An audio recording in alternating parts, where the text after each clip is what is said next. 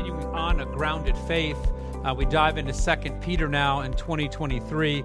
Peter wrote two letters, and we'll talk about them, to the same churches in Asia Minor, and his goal was to have them have a grounded faith.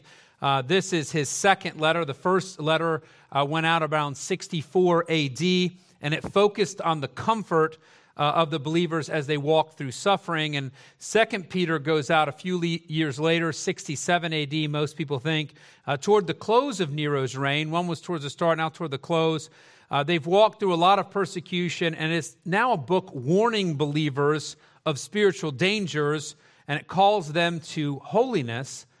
The first letter's objective was comfort as an overarching look. The second, as we dive into, is about caution. For example, if you look at 1 Peter as a parent who is soothing their hurt child, they're giving them comfort and assurance. 2 Peter is that same parent cautioning their child who is walking down the road, letting them know to avoid the potential catastrophe of oncoming traffic. Both letters are focused on the well-being of the church or the child, but address different issues. Now, 2 Peter is considered by many to be a very heavy book. It's called by one writer a dark corner along with Jude because it deals with the ugliness of false teachers. It deals with the lies that are born from not just without the church, but within the church. And so many people tend to overlook 2 Peter and Jude, but these letters are critical to spiritual survival. Yet as you work through 2 Peter, you realize that his goal wasn't to end with survival, though. His purpose was not just that the church make it, but instead he expects the church to grow through it. He begins calling for grace and peace to be multiplied, that they would, with all diligence, add to their faith. And he concludes the letter with a clear call and command to be growing. 2 Peter 3:18 says, "But grow in grace and in the knowledge of our Lord and Savior Jesus Christ. To him be glory both now and forever. Amen." And so as we embark on a letter of warning on getting through or resisting, being immune, not being infected by false teachers, Peter still has this overarching goal in mind, and that's that the church will be growing in Christ. So facing this onslaught of lies, Peter knows that the church is going to need discernment. They will need immunity to the sickening lies and distortions of truth coming from within the church, from deceivers attempting to destroy the church. And so Peter embarks into this warning letter by first focusing on a critical foundation. And that's the title, if you're a person who wants to write a title down, that's the title of the message, A Critical Foundation. And his call for readiness to be grounded and discerning starts by focusing on the gospel truth, by looking at our salvation and God's enabling through it. And we're to be focused in on this key cornerstone, and it begins with a singular faith.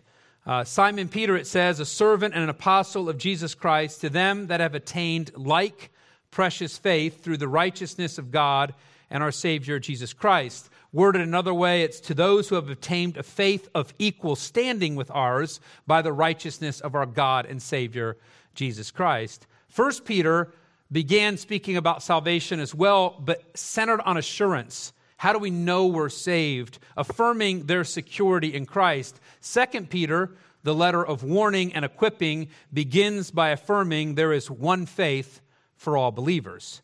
There is no special faith for apostles. There is no new nuance of belief to be added for others or special privilege to be obtained.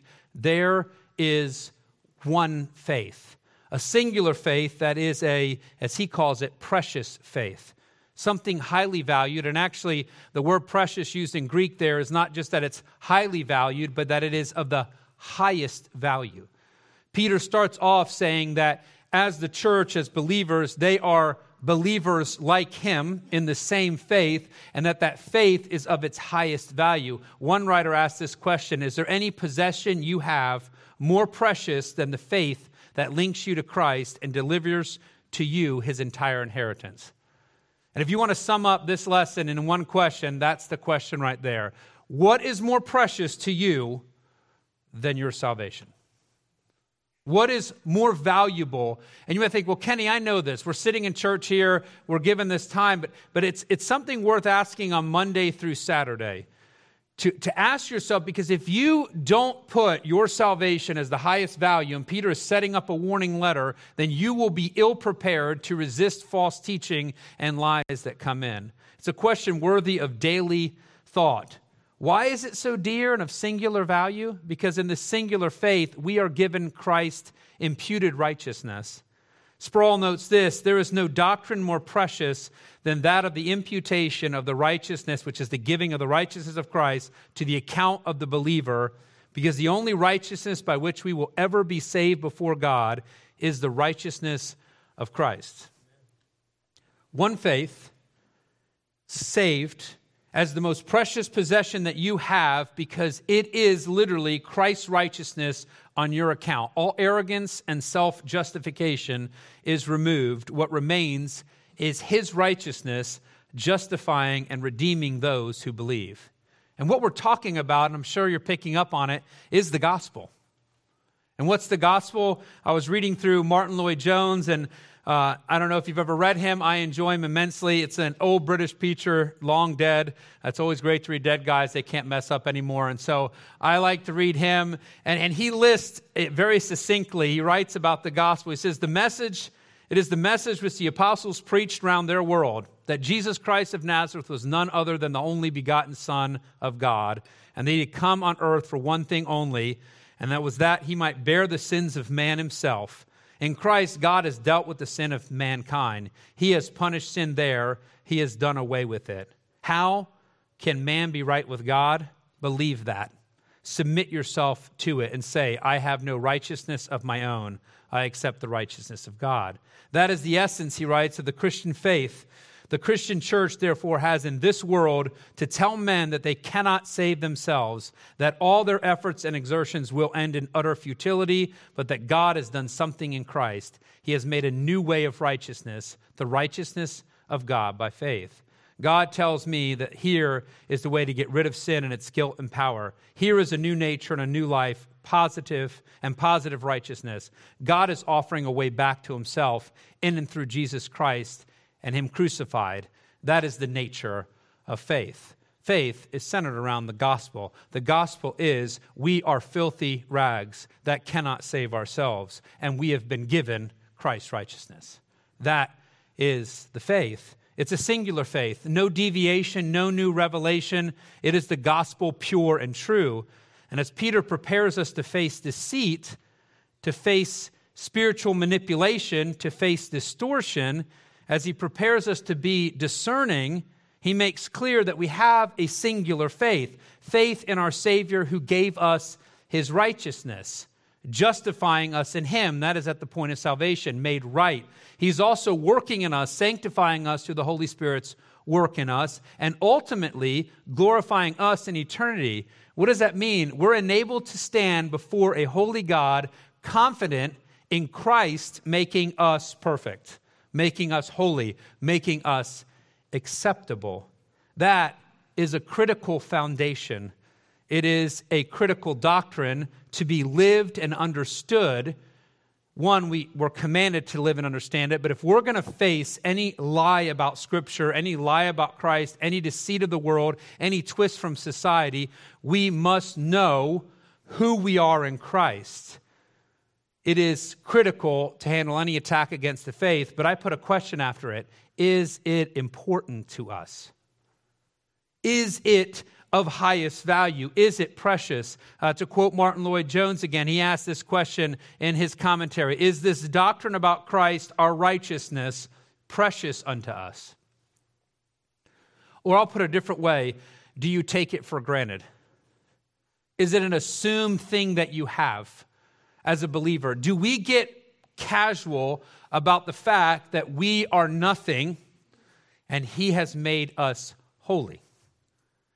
And what Peter is starting out with his book on warning about deceit is he's saying you must understand what Christ has done for you, and it must be valued in you Because otherwise, you're going to be set up for a fall because you won't understand who you are in Christ and what Christ has done. False teaching will always have arrogance and pride and humanism wove into it.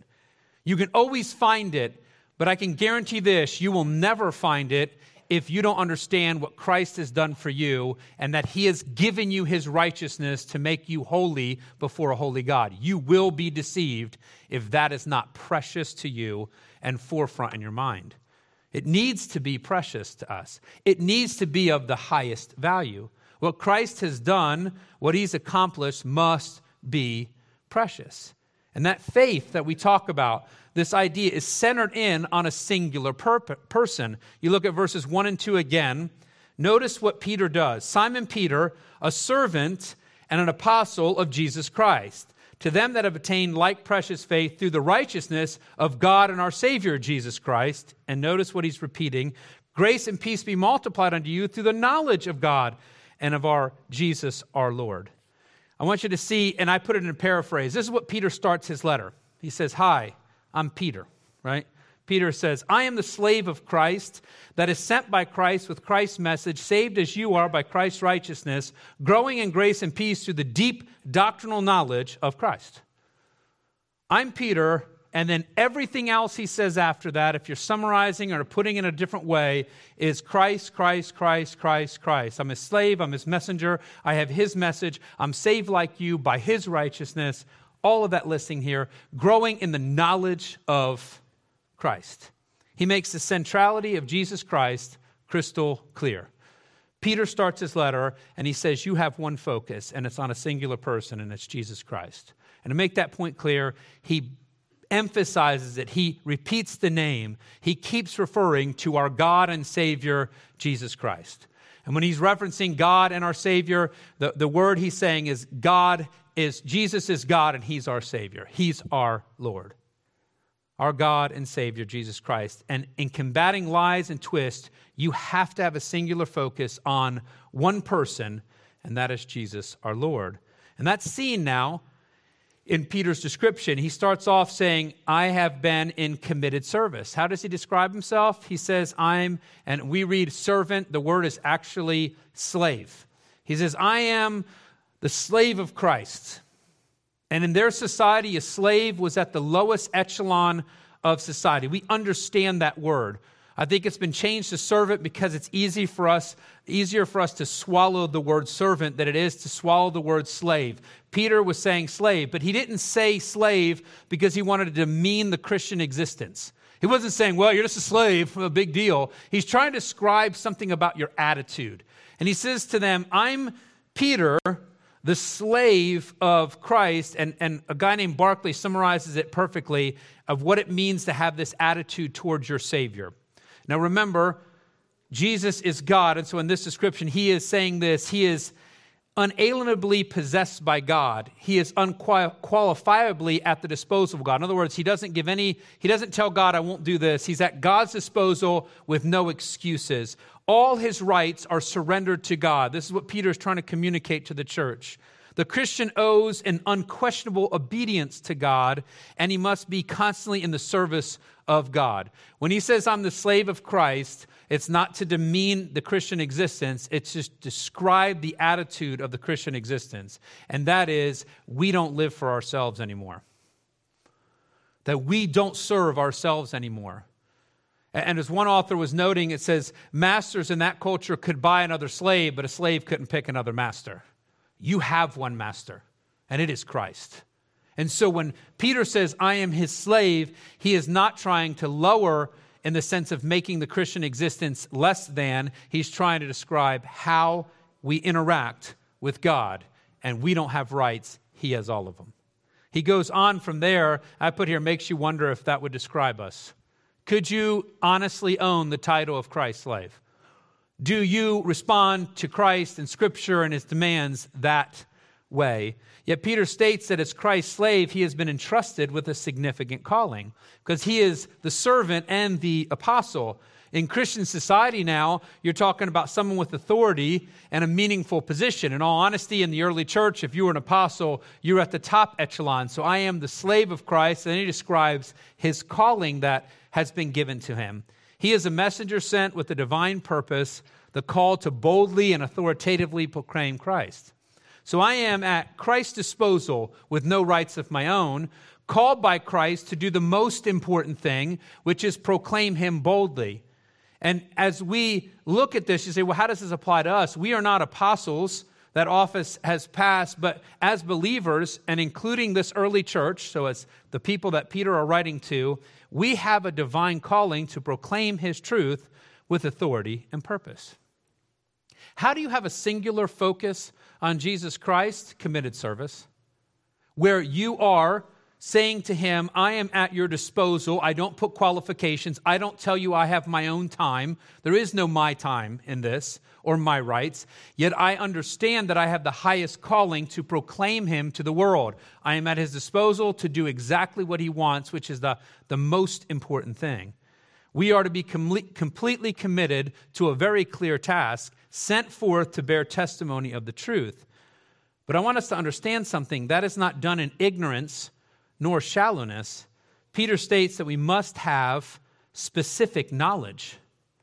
We are to be committed servants and really dedicated students.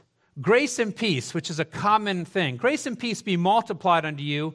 And then Peter qualifies it through the knowledge of God and of Jesus our Lord.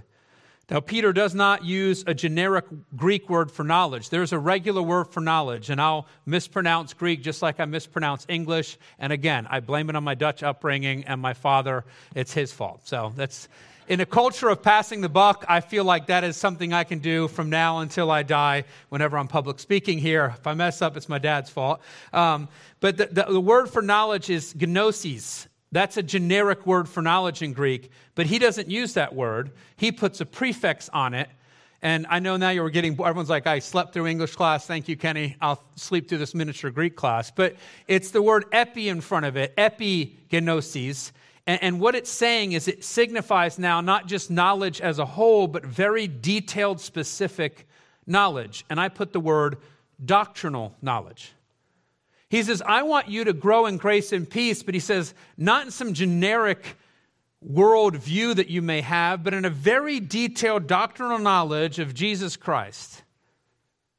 In other words, grace and peace comes only through this detailed knowledge of a specific person, your Savior, which leads us to know that doctrine is critical as you walk into this battlefront, because remember, the whole purpose of this letter is to be a warning to what's coming. The darkness of this letter, you walk into chapter 2 and all you see is lies and distortion and people trying to twist truth, and you get to see a little bit of the history of distorted truth, and you'll look at the story of Lot and how he failed in life through what's going on and how wicked the world was with Noah. So he's about to talk about this constant rejection of God from humanity. And he says, for you to understand this, you do need a deep knowledge of Christ. You need to know the deep things of your faith, especially as connected to your Savior, if you're going to have any grounding to defend and discern in this world. You can't just be a shallow believer. You will be duped if you're shallow. And I'm not talking about a knowledge that means you've gone off to college, because honestly, that's not necessarily going to give you the deep knowledge. It'll give you a lot of information, but it doesn't equate to a deep knowledge.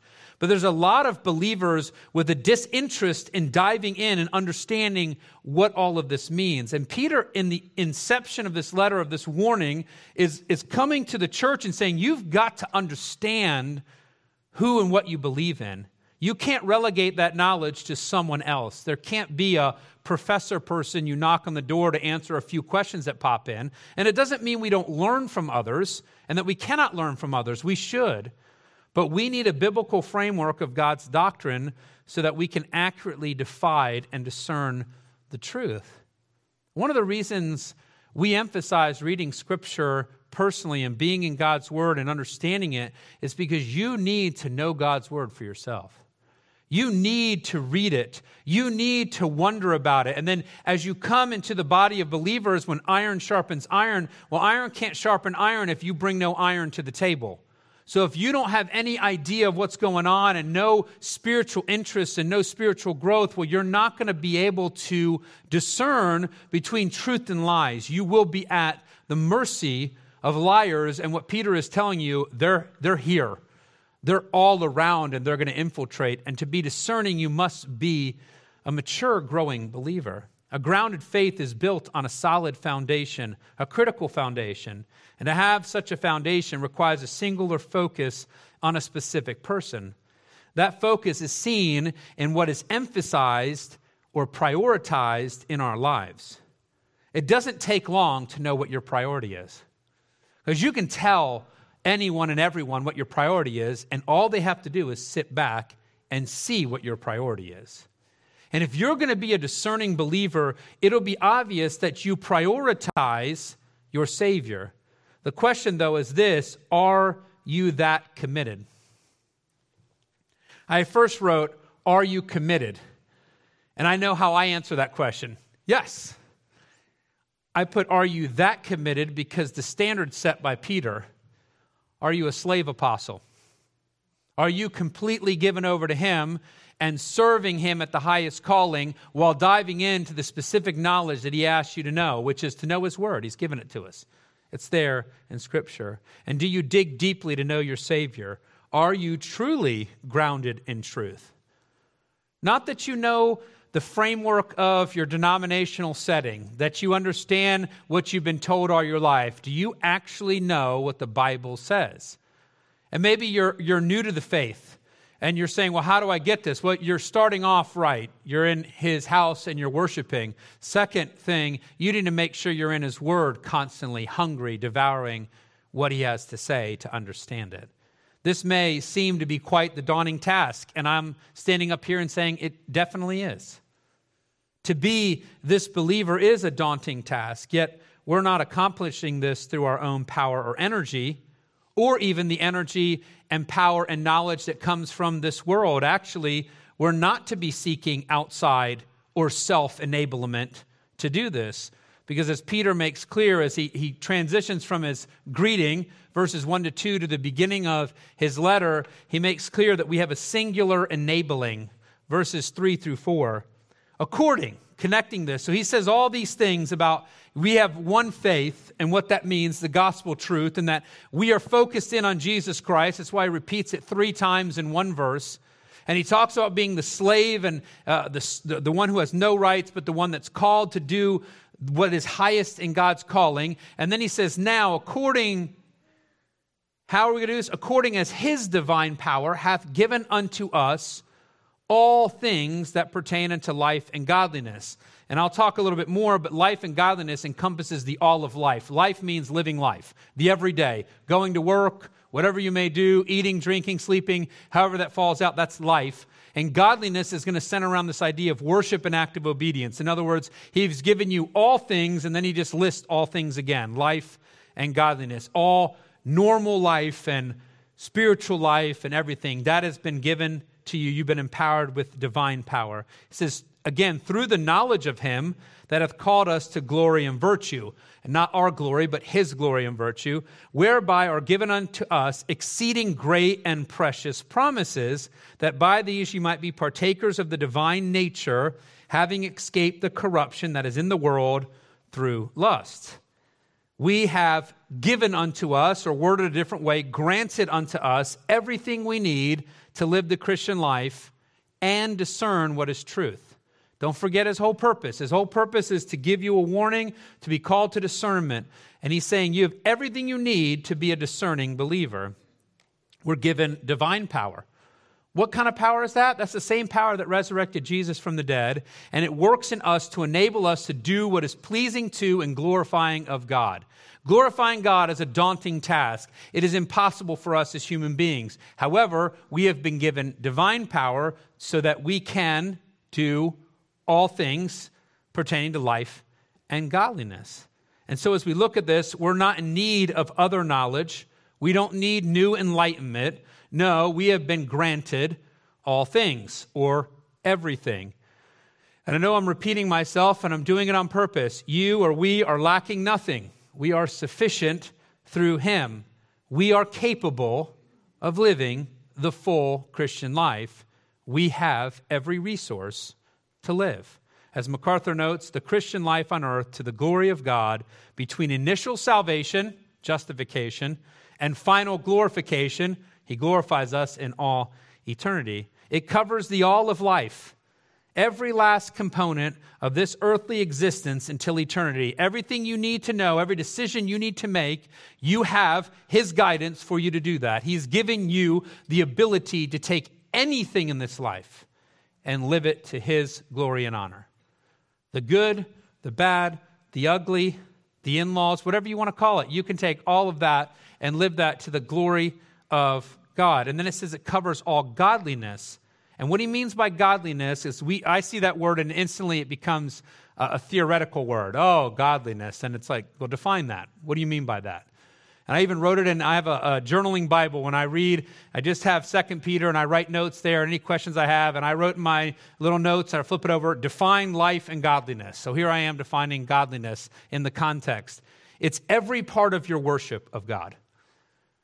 And it carries you to active obedience.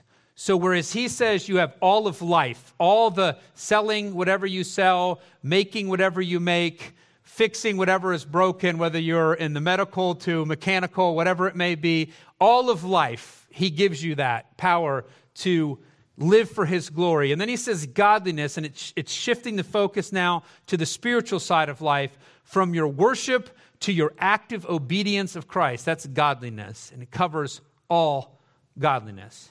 How is it possible that these resources are given to believers? And he uses that word knowledge again, because they have a personal, deep knowledge of Jesus Christ.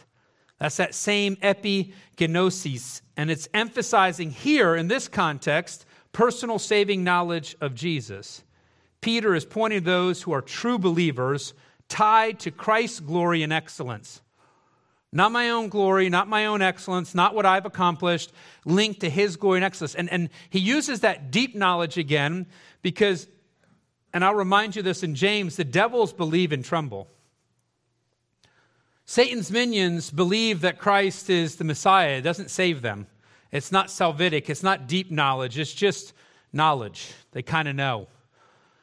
The United States is filled with people who kind of know, but lack any deep personal knowledge of their Savior. As MacArthur notes, unless through the preaching of the gospel they realize who Christ is, the glorious Son of God who is Savior, and understand their need for repentance so as to come to him in faith, pleading for salvation, sinners cannot escape hell and enter heaven.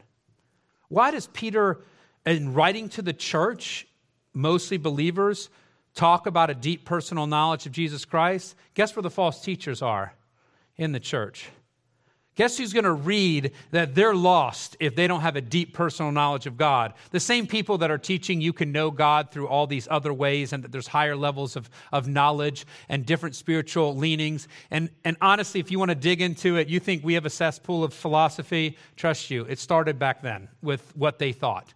So their whole philosophy that the body was separate from the spirit and you could do whatever you want in the body as long as your spirit's okay, that was woven into the lies that were taught. And so all of these things are there. And so Peter, I want you to see something as he writes to believers and he prods them forward. He's asking the same question Paul asked of the Corinthian church, examine yourself, that you be of the faith. He's driving them to see it's not just that you know some facts that you can twist and turn and throw out there, but that you truly know Jesus Christ as Savior. And the divine power is granted to only those who have truly believed. They, and also we, are granted his power and, it says, his great and precious promises. What does that mean? Well, one, having escaped the corruption that is in the world through lust as it ends, we have a new nature planted within us. It is his nature that makes possible our victory over sin and deceit. Oftentimes people see Peter and Paul in conflict, but Peter is going to affirm Paul's writing. Paul writes about that there's no temptation that's overtaken us except what is common to man, but we're able to overcome. Peter is saying the same thing. You've escaped the corruption. You are able to not be sucked in. Why? Because you have a new nature, because we have eternal life. And too often we look at eternal life and we see that as something we get in the future and don't realize that as redeemed humanity, we have eternal life right now. Those who don't have Christ are dead. We have life. And so we've been given eternal life, no longer dead in sins, but alive with Christ from now, starting now, until all eternity. That's why he says partakers of the divine nature. And being humanity, right? People have taken that verse and twisted it and turned humanity into gods and have destroyed and hurt the faith. And you can see that permeating even in the Catholic faith. You look at the Pope who's given godlike status. They twist and turn Scripture to whatever they can use it for. What he means by partakers of the divine nature is that we've been granted eternal life. As believers, you're alive. You have eternal life right now, and you're living that eternal life out. Someone who doesn't know Christ personally is dead. They don't have life. They sit right now under the wrath of God. Now, this empowerment, and I want to say this, is no mystical or ritualistic thing. It is the reality of a true Christian life. You're not waiting for a whoosh to come over you. You're not waiting to get goosebumps. You're not waiting in some kind of very formal service that suddenly you've been bestowed this power. No, this is the reality of being saved. When is this power granted to you? At salvation. I go all the way back to if you're new in the faith and you say, how in the world can I encounter this society, answer its questions? And I would say you've been granted at salvation what you need. You've been given God's word and the ability to study it. You've been given the ability to see the truth that's there. What does Paul write of the lost world? They're going to read the things of Christ and they're going to think they're foolish. They're going to stumble over them. Why? Because they can't see it. But you as a believer, when you're saved, you're given the ability to understand His Word to overcome what this world throws at us. This world, its current fancy or agenda, do not empower us. It does not guide us. And you can look at this, if you just take a cross-section, and we've had the last couple years to see this, this world can empower a movement, right? Suddenly it can spread across the world, and certain individuals that were just doing nothing, suddenly when they speak, everyone listens and everyone runs, everyone does whatever they ask them to do. We can see how the world empowers, but it's not to empower or guide us. Instead, we know from whom and for whom we serve.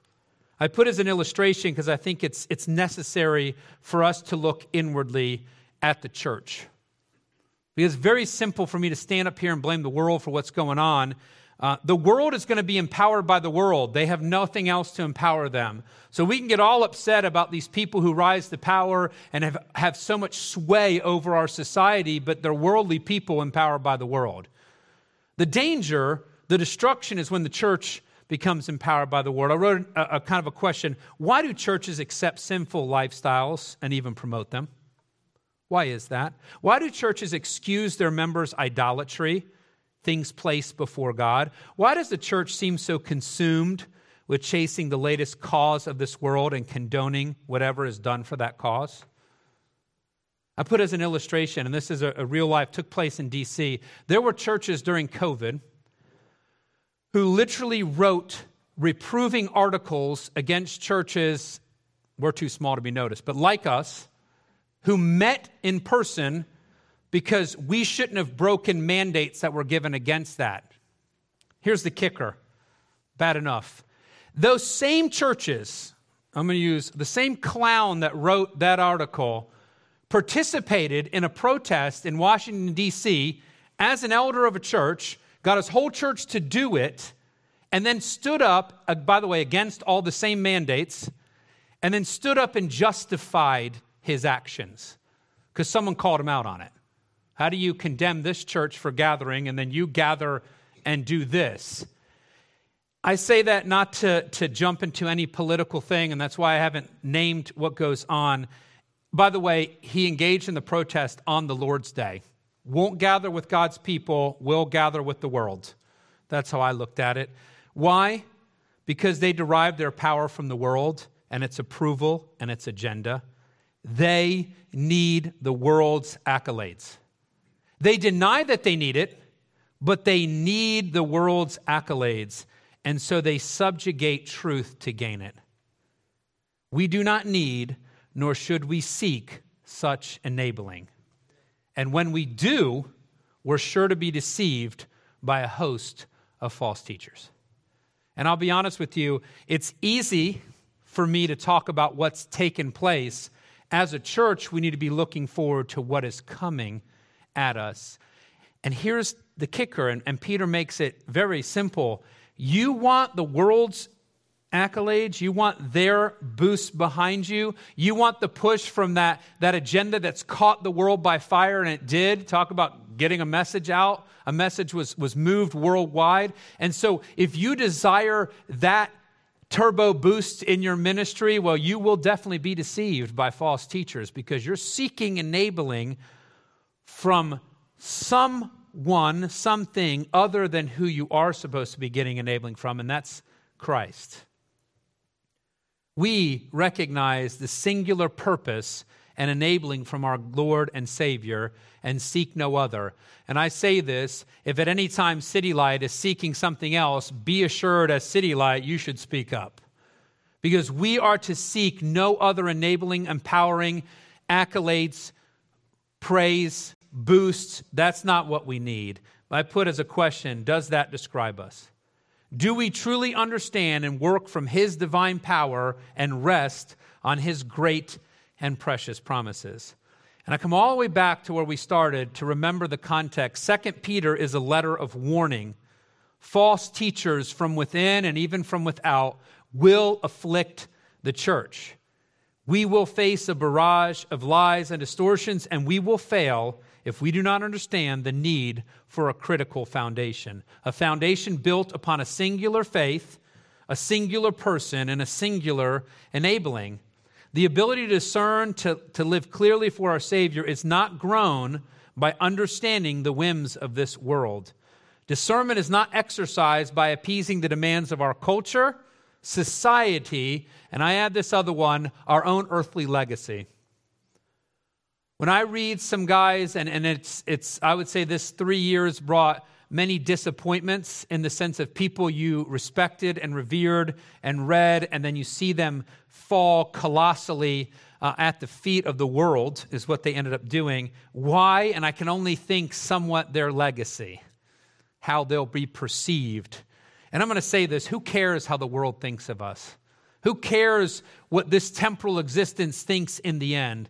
It's a condensed quote this person wrote. It's what preach God, die, be forgotten. That's what we should want in life. But if we're to serve, if we're to discern, if we're to be there, we cannot be at the whims of the world, our culture, society, and our own legacy. The critical foundation for discernment is seen in our precious faith, meaning when our faith is at the highest value in our life, it is centered upon our Savior, it rests upon His divine empowerment. But that drives us to ask some questions of ourselves. And here's three questions. I want to kind of close in on this. One, again, is a quote from Martin Lloyd-Jones. He asked this question, is the faith precious to you? Be honest now, be individual. We've been thinking church, now zeroing down. Is your faith precious to you? Not that you hold it traditionally, that it's precious because I'm Christian by heritage, and that is valuable to me. I value the fact that I grew up in a Christian home. I value the legacy that I have, the heritage that's given to me, but I'm not talking about that. I'm talking about the faith. Is it precious to you? Is Christ dying and giving you His righteousness precious to you? Is the gospel dear to you? And then is Jesus your singular focus? Do you seek to know the deep doctrinal things about Him? Does He have your committed service? Do you dig to know Him? And do you serve Him with that dedication? And then is our worship, our life and obedience empowered solely by Christ? Do you come here to worship Christ, or do you come here because you've always been coming here? Because that's your tradition, because you're not something else, so you must be this. That's not the worship He's asking for. He's asking you to come worship Him, enabled by Him to do that in the way that He desires. Peter writes to these churches, and he's writing to us with a warning of danger. He wants us to discern, but commands us to do more than survive. He expects us to grow, to mature through the testing of our faith. And so as he begins his training, he makes clear that success hinges on the correct and critical foundation of true faith. What he's done in his introduction and start is he's carried us back to the gospel truth, and he's compelling the church and us to take a much deeper look into it, because he knows that the bedrock of discernment is found in the depths of God's saving truth. The foundation of discernment is seen in truly knowing God's great salvation. Let's pray together. Father, thank you for the opportunity we have to come together to study your word. We dive into a book that oftentimes can be difficult because we look at the ugly side of this world as it infiltrates into the church, as lies and deceits are taught and woven and thrown out there. And it's never so obvious. It's oftentimes maybe people we've known and respected that have lost direction or lost the empowerment.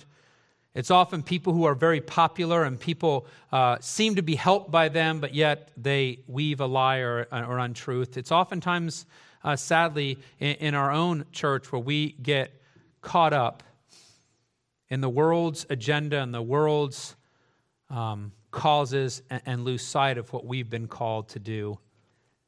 As we embark on a letter that is designed to help us know our faith deeply and to understand our purpose here and to grow in you, to ultimately be living for your glory. That is our ultimate purpose. Help us to be convicted when we see our own tradition as the cause for what we do instead of a deep love and knowledge of you. Help us to be convicted and help us to change. As you bring truth to bear, as you bring these warnings here, help us to look inside the church instead of just outside of it. Help us to recognize that the world's agenda doesn't change ours and that we don't stand before you ultimately and say it was someone else's fault when we don't serve you. Give us open hearts and minds. Soften us to your truth. And as we embark on this week, help the gospel to be something we think about deeply. We should be thinking about what you've given us daily. Help us understand and to be aware, to have it come into our minds, your righteousness given to us, how we had nothing. There was absolutely nothing we do that redeems us. We are filthy rags, but that your Son came and died on the cross for our sins and gave us his righteousness, so that we can stand before you holy. Lord, help us to never lose sight of the magnitude and preciousness of our faith. In your precious and holy name, amen.